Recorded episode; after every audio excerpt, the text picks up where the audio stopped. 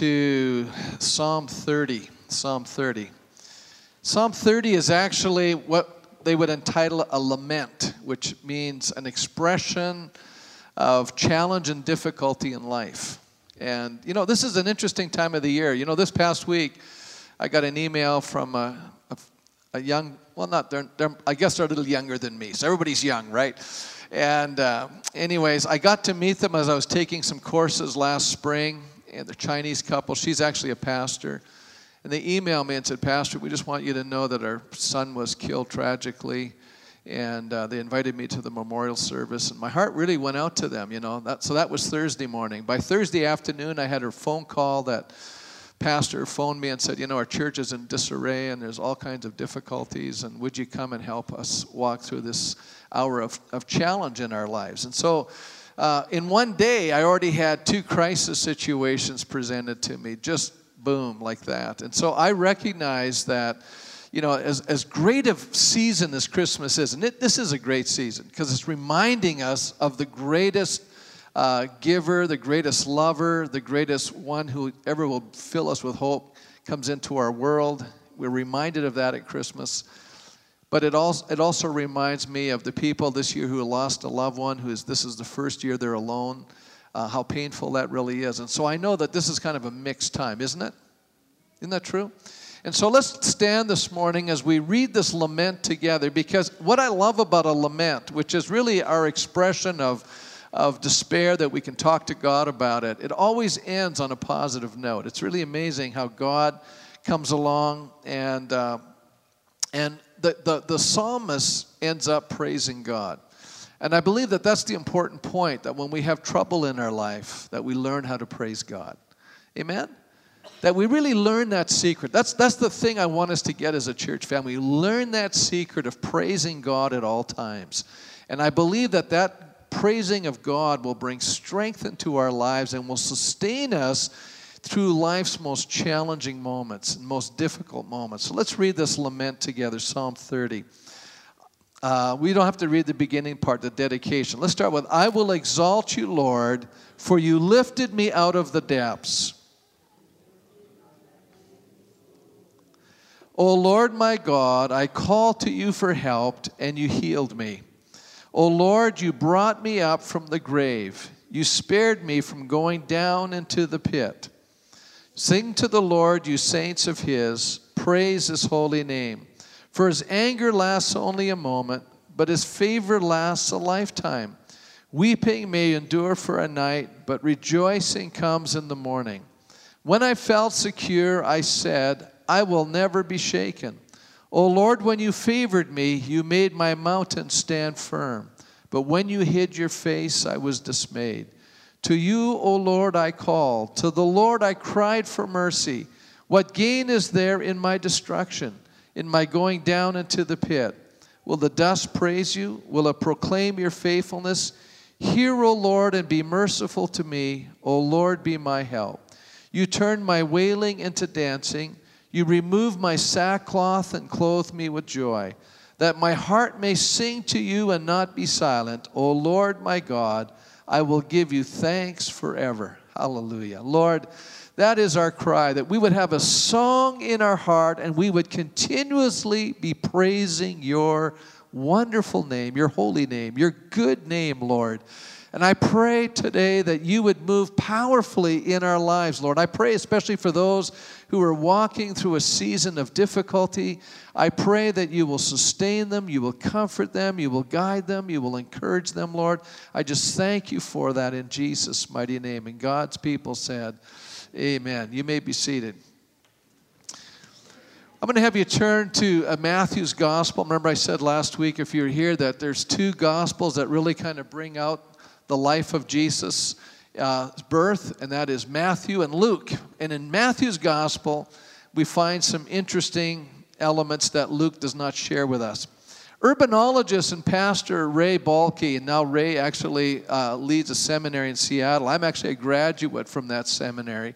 Uh, he says something of the Christmas story that's usually rarely understood or expressed. And he puts it this way He said, Jesus was actually a Palestinian refugee. And as a matter of fact, Jesus was an Asian born baby.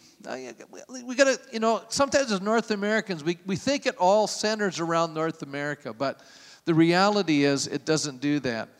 And Jesus actually becomes an African refugee. The Christmas story is about an Asian born baby who becomes an international migrant. As a matter of fact, half the babies born in the world are born in Asia. And Jesus actually was one of them. And half of the 18 million migrants in the world, they're Africans. And Jesus had that experience as well. 20% of the babies in developing nations die the first year from waterborne diseases. Whole villages of babies die before Jesus would even have an opportunity to save the world. Jesus was born in a borrowed barn, buried in a borrowed grave, and experienced homelessness. Isn't that interesting? When you, when you read his story, that's what was happening. The authentic gospel, Ray says, has enormous power for the whole world when we tell it the way it really is. And I think we've kind of dressed up a lot of stuff with tradition. Isn't that true? We've kind of created our own little story, and, and we and you know, you know, for, for North Americans, you know, we kind of think back. We often see the Christmas story through the lens of little children at Sunday school, you know, walking through a nativity st- scene, struggling to keep their lines. You know, for us, Christmas becomes very sentimental. And yet, the first Christmas story was anything but sentimental. And so, what I want to try to do today is portray it through the lens of Mary and Joseph that first Christmas morning. I think that's very important. We understand what it was really like. And I think when we read the Bible, it connects with us in such a powerful way because we share some of those experiences. Maybe not as dramatically or as graphically, other times we do. Now, as we put aside, as I would say, our Christmas biases, we can see with very little imagination the struggles that Joseph and Mary were experiencing. It's a story, really, of one crisis after another. How many have ever seen in life that uh, you can kind of, there's a season of life and things are going good? And then there are seasons of life when it's just one crisis after another. How many know what I'm talking about? And maybe some of you are here today and that's your experience. You're just going one crisis after another. You just go like, wow, is there any end to the crisis in my life? It just seems like it's continuing and it's, it's overwhelming me. Anybody have that experience? Well, I think we all have at moments in our lives. And yet, in each crisis, God is speaking into the human dilemma. And I think uh, as, we, as we take a look at the story, we're going to look at three areas of crisis that we'll all experience at some point in our life. This is not uh, if this will happen to us, it's just a matter of when this will happen to us, or it already has happened to us. And maybe some of us are still processing what's happened to us and don't know how to handle it, or some of us are going, you know, I just need, you know, the wisdom and the grace to walk through these crises in my life. And I want to take a look at the first one, and it has to do with relational crisis. You know, and I'm not just talking about marital tension here today. I'm talking about all of the difficulties we have with relationships. We can, we can never be married. We could be single, but we can still have relational crisis in our lives. You know, it could be with neighbors. You know, how many people have had interesting neighbors living next door to them and made their lives terrible? I've, I've heard some horror stories of bad neighbors. How many have ever heard of some of those? You know, some of you say, I'm experiencing it, Pastor. I know all about that. Or maybe, you know, it's relatives. How many know you can't choose your relatives? You know, isn't that the truth? And, you know, Christmas time can be a terrible time because relatives are coming over and you just go, the dreaded relatives that are coming over, or we're going to their place for Christmas. And, and nobody's excited, but we're all playing a little game because it's Christmas. You know what I mean? And we're getting together as relatives and we're having, and there's tension in these relationships and everybody knows the reality of it. Or maybe, you know, it's, you know, uh, we work with some fellow employees and life is not sweet, you know, and some of the stuff that's going on there. Or maybe our boss is unbearable to work with. Or maybe there's an employee that you're pulling your hair out no matter what you do. You just can't seem to get this person to do the right thing. We can go on and on and talk about all the relational issues that we battle with. And here in our text, we see at the very beginning of Mary and Joseph's life, it begins with a major complexity. And it's not something that either one of them was really trying to create. We know the story. An angel shows up and tells Mary, "Hey, you're going to be with child." She says, "Hey, how's that going to happen? I've never I've never had any sort of relationship with any man." The angel says, Listen, this is not of man, this is of God. And the Spirit of God's going to deposit a seed in your womb and you're going to be pregnant. Now, how would you like to be able to tell your fiance that you're pregnant? And he knows he's not the dad. How many know that gets a little tricky? And you know, you probably can't use Mary's line, I didn't do anything. You know, that's probably not going to work. You see what I'm saying? This created a little tension in their relationship, and Matthew picks it up here in chapter 1, verse 18. This is how the birth of Jesus Christ came about. His, Mary, his mother Mary was pledged to be married to Joseph, but before they came together, in other words, before they had sexual relationship, she was found to be with child through the Holy Spirit. Matthew's telling you what's happening. Next verse.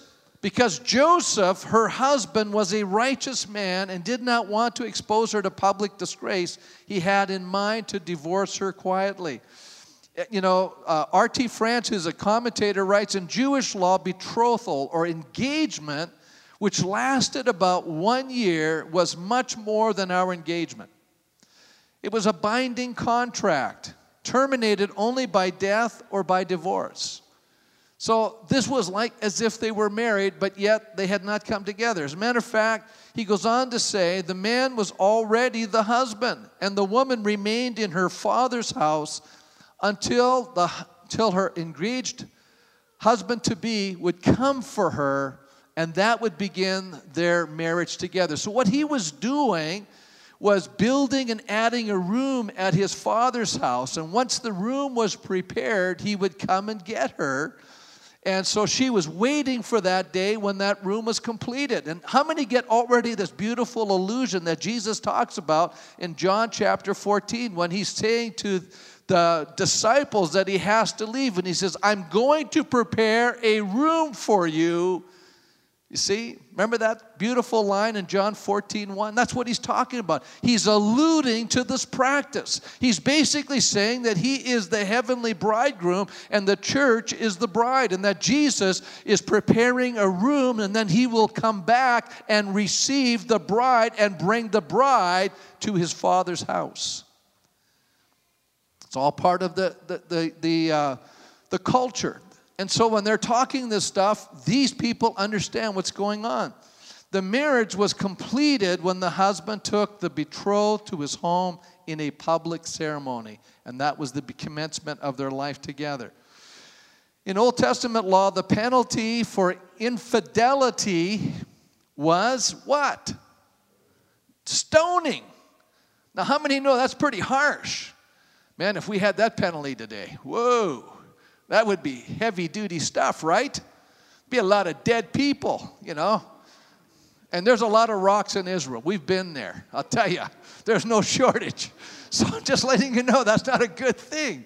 But they, you know, Moses had actually created, because of the hardness of their hearts, Jesus said, the law of divorcement, where a husband could write a letter of divorce. Now, you know, Joseph was actually a righteous man. He didn't want Mary to be stoned. And at about that time, most of them weren't stoned. But she could have been deeply, you know, disgraced. And so Joseph was trying to do this privately just divorce her. And uh, you say, well, why didn't Joseph just do the honorable thing and marry her? Well, actually, if you're in Joseph's shoes, you're marrying a girl who's been unfaithful to you. It's not a very good beginning of a marriage. You know, if you think about that, number one. Now, Joseph uh, was not willing to humiliate her, but in this moment, God speaks to Joseph via a dream. And, we, and, and he challenges Joseph about his personal uh, situation here. Because uh, I, I really believe that God wants to speak to us, each and every one of us, in our pain and hurt. How many believe that? God wants to speak into those situations. Now, He may not always tell us what we want to hear, but we can be confident that He'll always tell us what we need to hear. And sometimes they're different. Sometimes God will say things to us, and we go, That's what I need to do. God will show us. and speak into our lives. And God, God spoke to the issue, the heart of the issue when he addressed Joseph's fears. I think many of our decisions are based on our fears. How many think that's, pro- that's true, huh? It's not based on faith, it's based on fear. I mean, we, we act on our fears many times. And God is now speaking to Joseph. And this is what he says to him in verse 20. But after he had considered this, an angel of the Lord appeared to him in a dream and said, Joseph, son of David, do not be afraid. There's that one of those fear things. Don't make this decision because you're afraid of the outcome.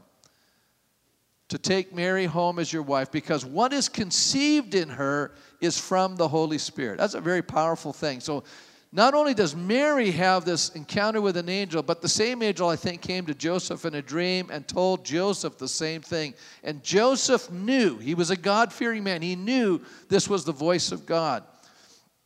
And she will give birth to a son, and you are to give him the name Jesus because he will save his people from their sins. And so here's Joseph now hearing God's message. God's challenging him to address his personal fears.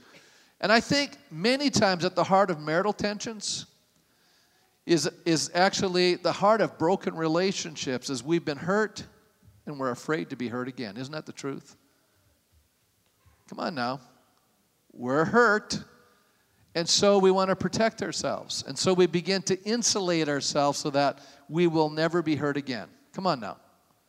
And what we do is we build up barriers so that no one's going to ever do damage to us like that person did again. We'll never let anybody get that close again. We'll never allow that to happen to ourselves. But in the process of doing that, our hearts get hard. We're protecting ourselves. Folks, there's a different way. That's how, that's how culture handles it. Here's a different way we learn to trust God, we learn to forgive, we learn to be vulnerable, we learn to be tender. Because you know, it gets pretty lonely when you build a wall around your soul. We do. We get very, that's what happens.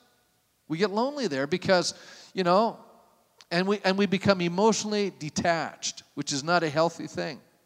And so there's a lot of lonely people walking around. We're not allowing anybody get close into our lives.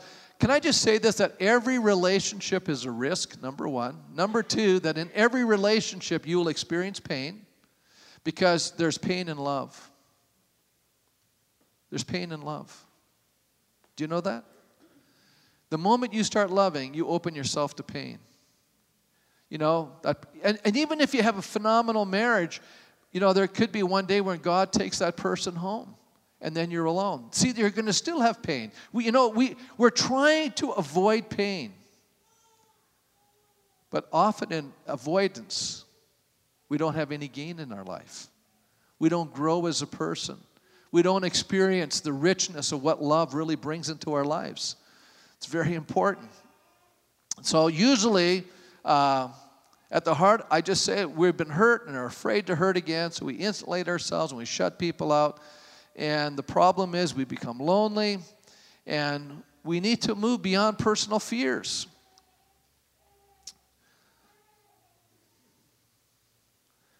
What's our focus when we're hurt? Where's our focus when we're hurt? On ourselves and on our pain. Isn't that true? That's where our focus is. Where do you think God wants our focus to be? On Him, on trust, on love, on forgiveness. How many see that's a little different than where a lot of people are focusing? And so, you know, if, if I went to the mall this week and took a little microphone, said I was, you know, working with a group of psychologists, we're just talking and doing a survey, and just say, Do you have any pain in your life? What do you think the average person is going to say to me? Absolutely. You know, and what, where's your pain level? And, it may go one to 10, where's it at? Zero being, one being very low, and 10 being very high. What do you think is going to happen? How many eight, nines, and tens am I going to hear? A lot. And if they're really vulnerable, they're going to open up, and I'm going to hear all kinds of stuff if I was to do that. Isn't that true? God was challenging Joseph to focus on doing the right thing, to trust God to work it out. And so often when we're trying to figure it out, you know what? We never do figure it out. We need to learn to trust God. That's a huge, big step for most of us because now we have to trust someone. We have to let go and trust God. I think the need in resolving marital conflict and tension is that each person needs to hear a word from God. Mary heard a word from God. Joseph heard a word from God. That's why they, they could make that relationship work. You know, it's interesting. Uh, in Wobegon Boy, Garrison Keillor tells the fanciful tale of John Tollefson. John leaves Minnesota to move to New York and make a life from himself far from Lake Wobegon. And although the story is spun upon Keillor's marvelous imagination, it contains gems of insights. For example, John calls home and tells his parents about something uh, his girlfriend had said. And this is what she said to him There's no such thing as a successful marriage. There are only marriages that give up and marriages that keep on trying. That's the only difference. Interesting statement. What does she mean by that? Well, she means that it's work. And we have to make choices all along the journey. And if you've been married for any number of years, you're going to have to exercise the decision to continually work at your relationship, continually forgive. Isn't that true? You know, we have a culture that's a little bit short on some of these things. Uh, Philip Yancey, after 25 years of being married, wrote that he was reflecting on his marriage and what he wanted. And, and, and he says, before marriage, each instinctively strives to become what the other person wants. We're trying to be attractive, we're trying to have someone come into our life. And so, you know, the young woman wants to look desirous and wants to be, you know, attentive and listen and caring. Young man wants to take an interest in what the young woman is interested in. But it's interesting after we get married how often selfishness takes over and we begin to polarize back to where we were, which isn't working at trying to you know, find out where the other person is coming at and where their needs are at. But he said, in his experience, this is his experience, he said, you know, after marriage, uh, after many years, he said, if you've been married a long time, eventually there's a subtle change in your marriage. And you begin to realize it's not about what you want, about what you need. As a matter of fact, I think healthy people already understand this. When we're healthy, we realize that our needs are met by God. And I'm going to just, I've said this many times, but I'm going to say it again because I think this is so true. If you're looking for a human being to meet your needs, get ready to be continuously disappointed. There is no human being that can meet our needs. Our needs are too great for that. Your need and my need is so great. We need to be loved unconditionally. There's only one person that can do that, and that's God Himself. And the great emptiness and void in your life is really a desire for God. You need to understand that. And when you begin to put God first and begin to pursue Him and allow Him to meet the emptiness in your own soul, then when you come into a relationship with someone, you can offer them something. You see, it's not about you getting something, because that's what happens when we're immature. We have these needs in our lives that we think this person's going to meet. But the reality is, when we finally grow up, we realize that God is meeting my needs, and now I can actually minister to someone else and minister into their lives. Okay? And this is a little tip. This isn't even in my notes, this is a freebie. You know, don't marry somebody who's a very needy person. Try not to do that. You don't want the person you're married to to be your mission field. You want the person you're marrying to be a co missionary with you, ministering to the world together. Okay? So, the healthiest person you can find, that's a good thing to do. You know, try to marry a healthy person. You go, well, now it's too late for me, Pastor. I'm already married and I'm already married to an unhealthy person. Well, then, you know what? You better really connect to God really have your needs met by God, and you're going to be ministering the rest of your life to your spouse and to other people. And it's not the end of the world. You're going to grow like crazy. It's getting really quiet in here. I must be talking to people that this is really relating to somehow. But I, I think this is so important. So I always tell young people marry healthy people, but no matter how healthy that person is, they're going to still be needy, and there's going to be moments of misunderstanding, and there's going to be moments that you're going to hurt each other, and that's just the way it works. And Mary and Joseph, this beautiful couple, had the problem right off at the beginning. How do you like that? How would you like to start your marriage off? Whoops, I'm pregnant, but you ain't the dad. Whoops, we got to get out of town because, you know, we've been ordered out of town and, you know, they get, you know, the baby Jesus is born in Bethlehem to fulfill the word of God, but that sure wasn't easy on Mary and Joseph. How would you like to travel down to Calgary walking, pulling a donkey? You know, nine months pregnant. You know, that's not a fun experience. How many say that's not fun? And so a lot of times I, I just get a bang out of people and Christians say to me, Oh, God wants me to be happy. Does he really?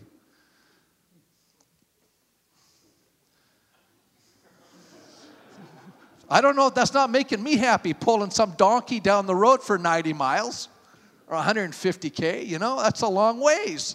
With a nine month pregnant woman, how many know that's not a happy experience? And when you show up, there's no room to stay. And there's nobody to help your wife out when she's delivering the baby. That's not a happy experience. So, what is God interested in, anyways? He's interested in making you and I more like Him. He's interested in making you and I become like Him, be conformed into His image, to become holy. That's what we've been taught for a whole semester, and I actually believe that's the truth. That's what the Bible teaches. You know, and so when people come to my office going, Well, you know, Pastor, God really wants me to be happy, they're talking to the wrong person. I go, Really? Show me. I think we are happy when we do God's will, ultimately, not initially. How many can say that's probably true? Initially, I may not always be happy with God's asking me to do, but ultimately, when I've done it and I've obeyed God, I can say I'm happy as the end result. True? It is true. Those are the happy people. And the people that take the shortcuts and do their own thing and think they're going to be happy end up with a lot of regret in their life. And that's the truth as well. You know, one of the issues in relational crisis is to overcome our fears by placing our trust in God and obeying what He says. That's the key. Do what God tells you to do. Yeah, but I don't feel like it. So what? You know, how many know the right thing? You may feel like doing it, other times you may not feel like doing it. True? But in the end, you'll be happy you did it, I can guarantee you. Let me move on to the second crisis that challenges our lives. And it's not just relational in nature. I think relational in nature is the hardest one, by the way. I think when you're having relational difficulties, that's the most painful one. But here's one that we all can identify with financial in nature. It doesn't take long in the journey of life and you discover it's expensive to live. How many figured that out? You know, you go on your own, you find out, wow, it takes money to operate. Right, it's expensive. It's amazing. Uh, we're forced to work in order to eat, and when we're single, we're struggling paying for it all. And then when we get married, we really struggle as needs and values need to be sorted out because how many know you got two people with two different sets of values trying to figure out how to spend it, how to save it, how to fight over it? Right? Come on now. Well, having just dealt with the relational issue, Matthew moves on to the second issues I think that many couples struggle with. It's the issue of finances. How many people struggle over this issue? And man, when it comes to Christmas time, that's when it really starts showing up, right? Because everybody's on a budget and maybe the budget's getting a little tight. And then with all the expectations that people have over Christmas, it just creates more stress in the financial area. Isn't that a good message to be talking about at Christmas time? Yeah, I think it's great.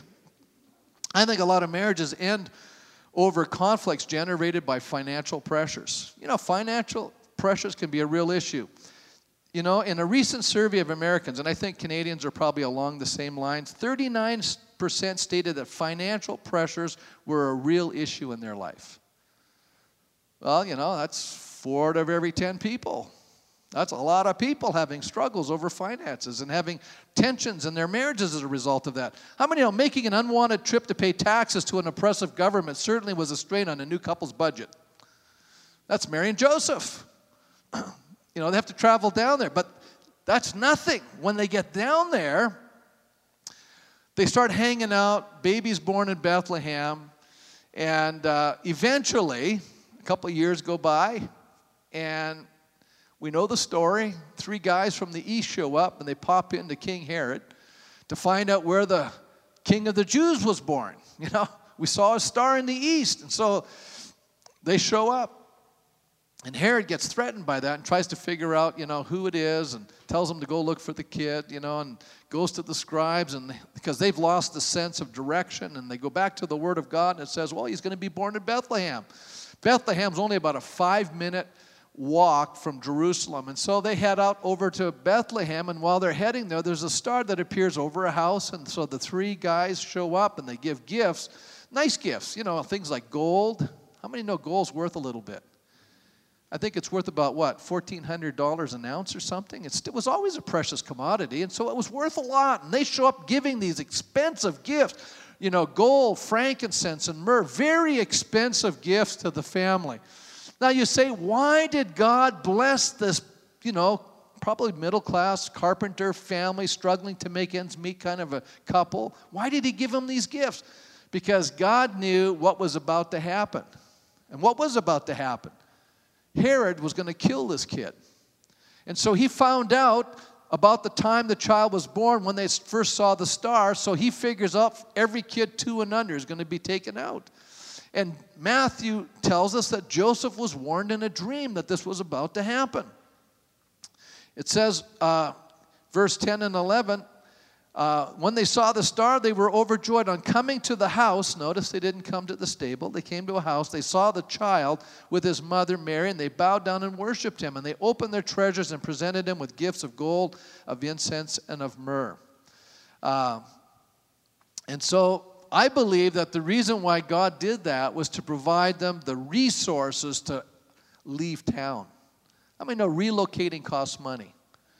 You know, it sure does, doesn't it? And so they had to move to Egypt, and how were they going to be sustained in a foreign country?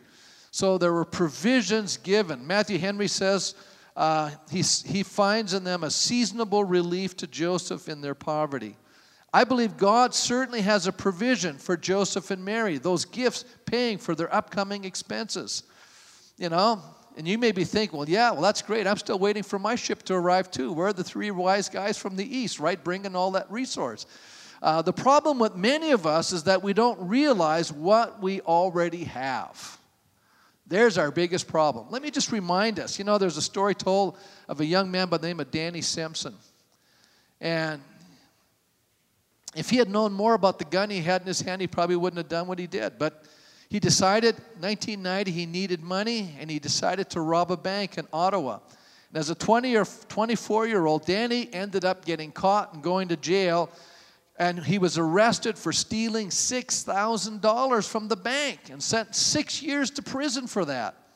He had used a 45 caliber Colt semi-automatic, which turned out to be an antique, which when they was first made by the Ross Rifle Company in 1918, and the pistol was worth $100,000. So here's a guy robbing a bank with a gun that's worth a lot more than the money he took. Isn't that amazing? Now, I think there's a little irony in all of this because a lot of times in our lives, we probably have a lot more than we realize, and we just don't understand what we actually have. It's true. Do you know, as a child of God, think about what you've got going. You know, it's not about how much finances we have. I think so often we tend to look to human resources and we'd rather turn to ourselves and, our, and, our, and, and in our financial challenges than to God. And many times we decide ourselves and uh, deceive ourselves into believing that what we want or what we need is actually a symptom of making of masking sorry our greater need for god himself. We think things will somehow make things work out. You know sometimes uh, let me just talk about christmas for a minute. I think a lot of times we think christmas is about family food and the gifts. Come on now there's a lot of pressure.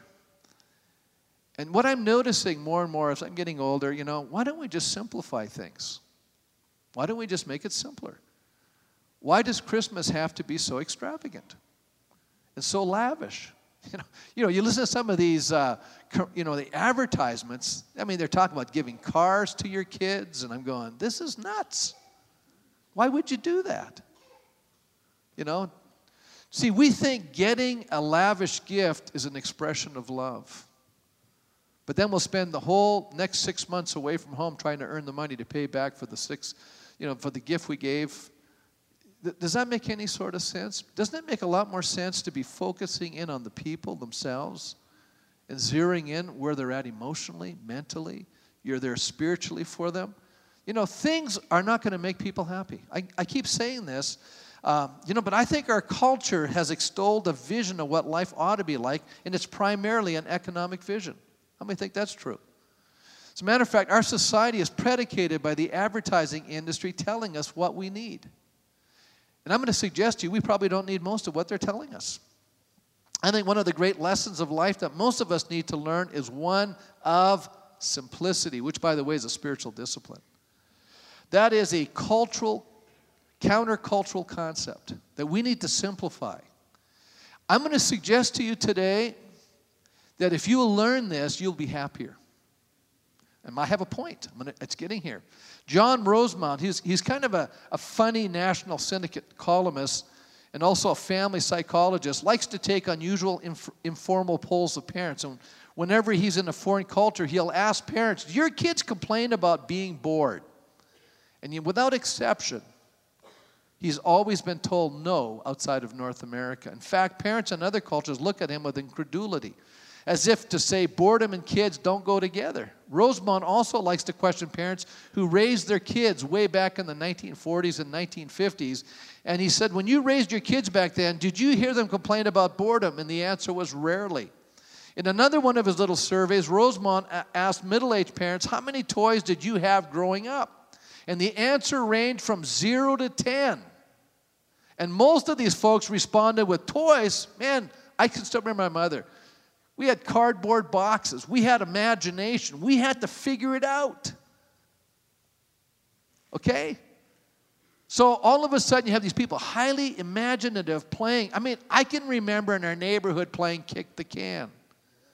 You get a can, an empty can, you set it up and you play the game in the neighborhood. Everybody goes and hides and somebody sits on the can and then they, you know, they get up and they go out and look for the kids and you have to run and kick the can before the person that's looking for you does. You know, and we had a lot of fun. You could play for hours with this. This isn't just a can, you know, something that's been utilized, used, and is good for garbage. And you're using this thing. But listen to this one. You're going to love this. In contrast, Rosemond says the typical American, I'd say Canadian, that's, that's the same, child of five years of age has accumulated 250 toys. Now, since five year olds have only lived 260 weeks, they're apparently accumulating one toy per week. And if you ask them, most of them are bored. What's the premise? Things don't make people happy. We're just bored. We're bored. I mean, now the toys have to be bigger, faster, more dynamic, more expensive. Who's winning? Merchants, that the advertising industry. Come on now. It's not making us any happier. And meanwhile, we're working harder, we're spending more, we're in further in debt, there's more tension. Just making a point. No, contentment comes from within. It's an internal disposition, and we know it. We just don't live as if we know it. Isn't that true? Wow. You know, I'm going to just say this. When I first got married, I was a Bible college student. We had very little income.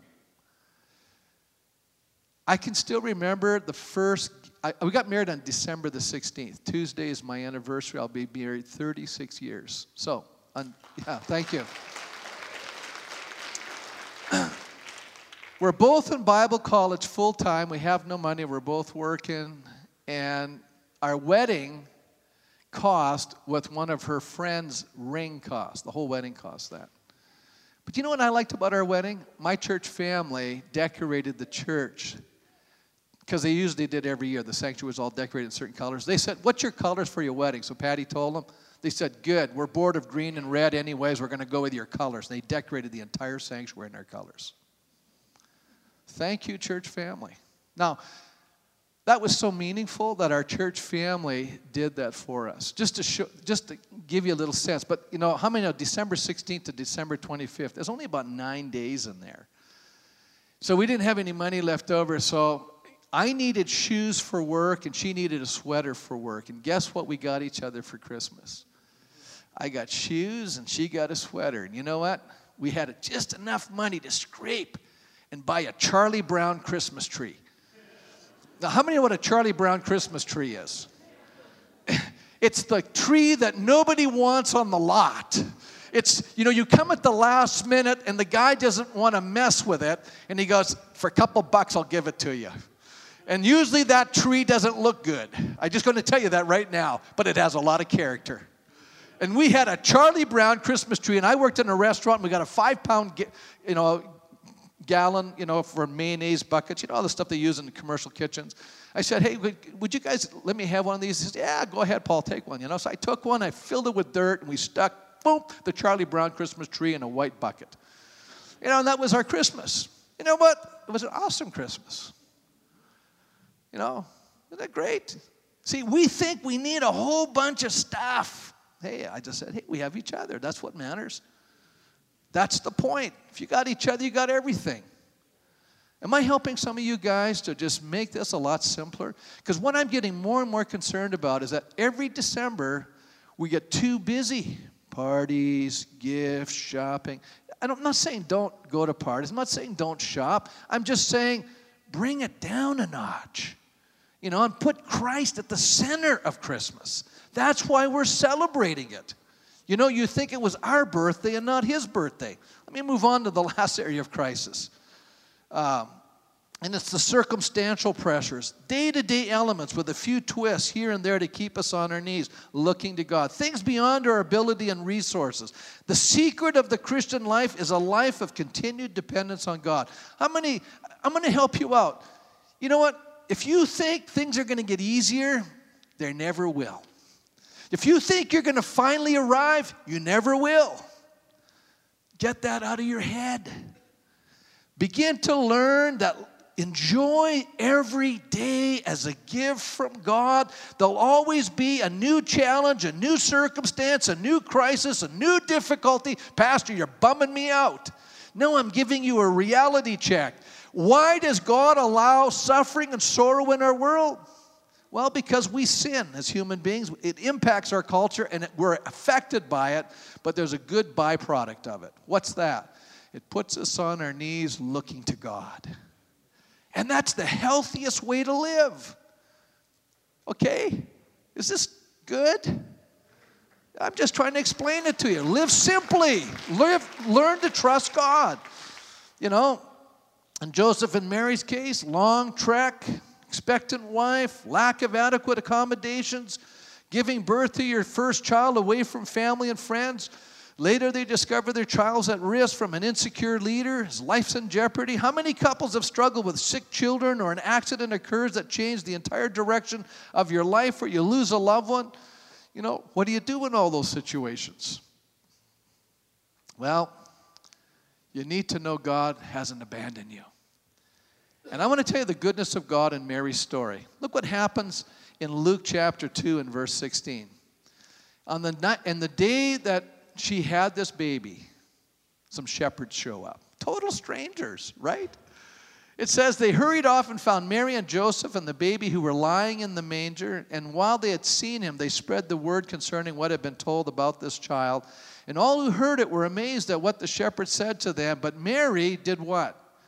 She treasured up all of these things and pondered them in her heart. You know, Mary, God says, You know what I'm going to do for you, Mary? I'm going to show you that I have not forgotten you. I do care about you. And He sent strangers to bring an amazing word word of encouragement in a difficult and painful time. How many have ever had someone that you didn't know, didn't know your situation, speak exactly into your situation, bring hope, encouragement. Isn't that a God thing when that happens? You know? Or, you know, you even come to church. Sometimes people have said, I've come to church today. I couldn't believe it. It was like God talking right to me. He's speaking right into my situation. That's God. He does that for us, doesn't he? And then he gives Joseph a dream and warning, warning him of an impending danger to the life of his child. God was protecting them, God was providing for them. God sent wise men to supply provisions to relocate into a foreign country. He says, Well, why didn't God just not allow somebody as bad as Herod to become king? See, that's how we think. We want to control life completely. We want everything to work out. We don't want to hear about any problems, right? Come on now. And what I'm getting more and more from our culture is God's being blamed for every bad thing that's happening in the world. And we can't even see the goodness of God that, in spite of human will, by the way, did God create us like Himself? We are made in the image of God. God wants to restore that image into our lives. So He's given us a will, but we choose not to obey God, so we have negative consequences. But God, in His goodness, continually shows us His mercy by working in spite of all of our nonsense.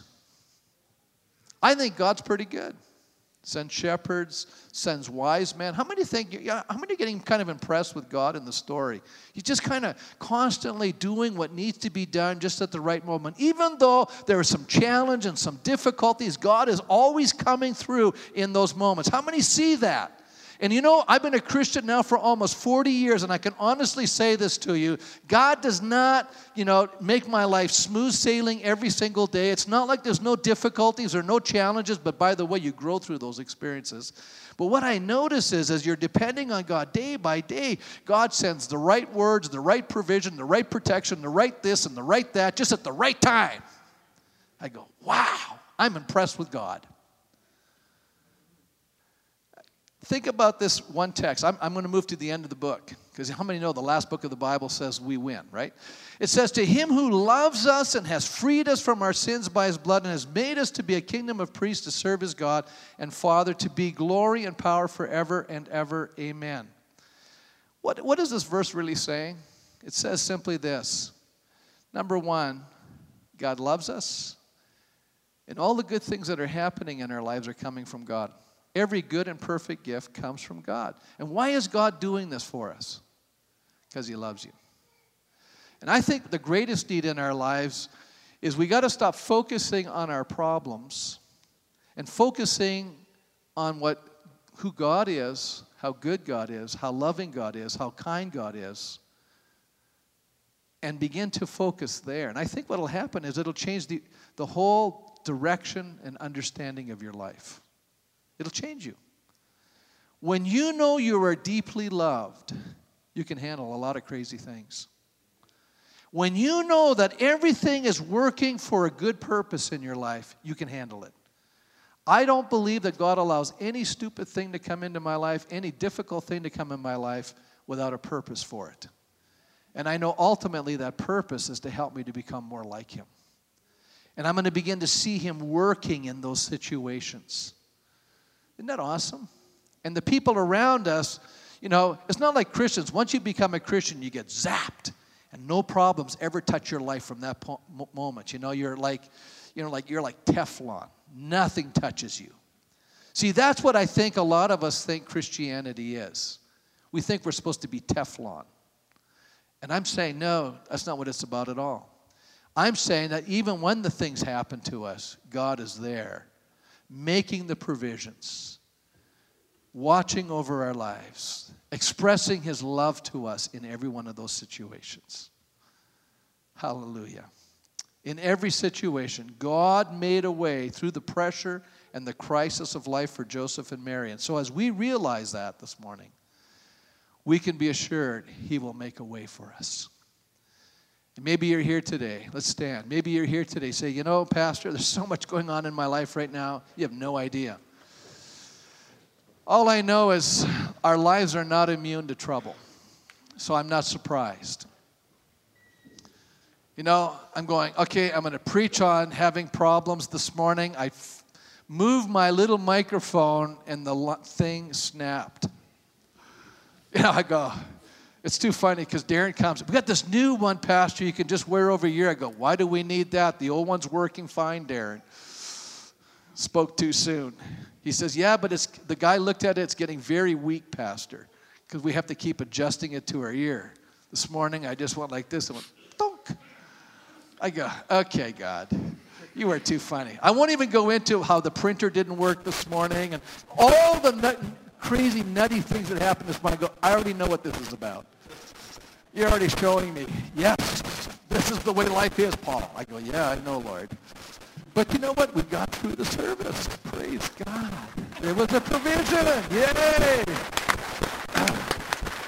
You know, just printed at the church, got the different microphone that Nathan, he was like looking through the drawer. I don't even know if we've got one. Pat. Oh, here's one. I said, great, we're using it. You know, works, right? If I have to, I'd use a handheld. It's all going to work out, folks. That's what I'm trying to tell you. Don't sweat it. We're stressed out. Oh, we got so-and-so coming over this Christmas. Oh, I can hardly take it. You know, I got to buy a gift for so-and-so and they've got everything. Give them a little card. This is for the gift to the person who gets everything and has everything. Here's the card says, I love you anyways. That's it. Come on, be creative, guys. You know, make something up with your own hands. Be creative. Don't get into all kinds of ha. Keep it simple. Amen. Let's make this year about Jesus. Amen. That's what it's supposed to be. With every head bowed this morning, how many here say, you know, Pastor, this was so crazy today what you were talking about, but you know what? God spoke into my heart today. I recognize, you know what? I've allowed the pressures, difficulties, challenges, stresses. I've allowed all these other things to rob me of the joy of Christ. Maybe that's you here this morning. I want to pray with you. Is that you this morning? Just raise your hand and say, God, would you remember me in prayer? I want to get it back to where it's supposed I want to get it back towards about Christ first. Not about all these other things. You know, maybe you've been damaged, you've been hurt, you've been broken by relationship, and you're here today and you're just saying, you know what? I just need to receive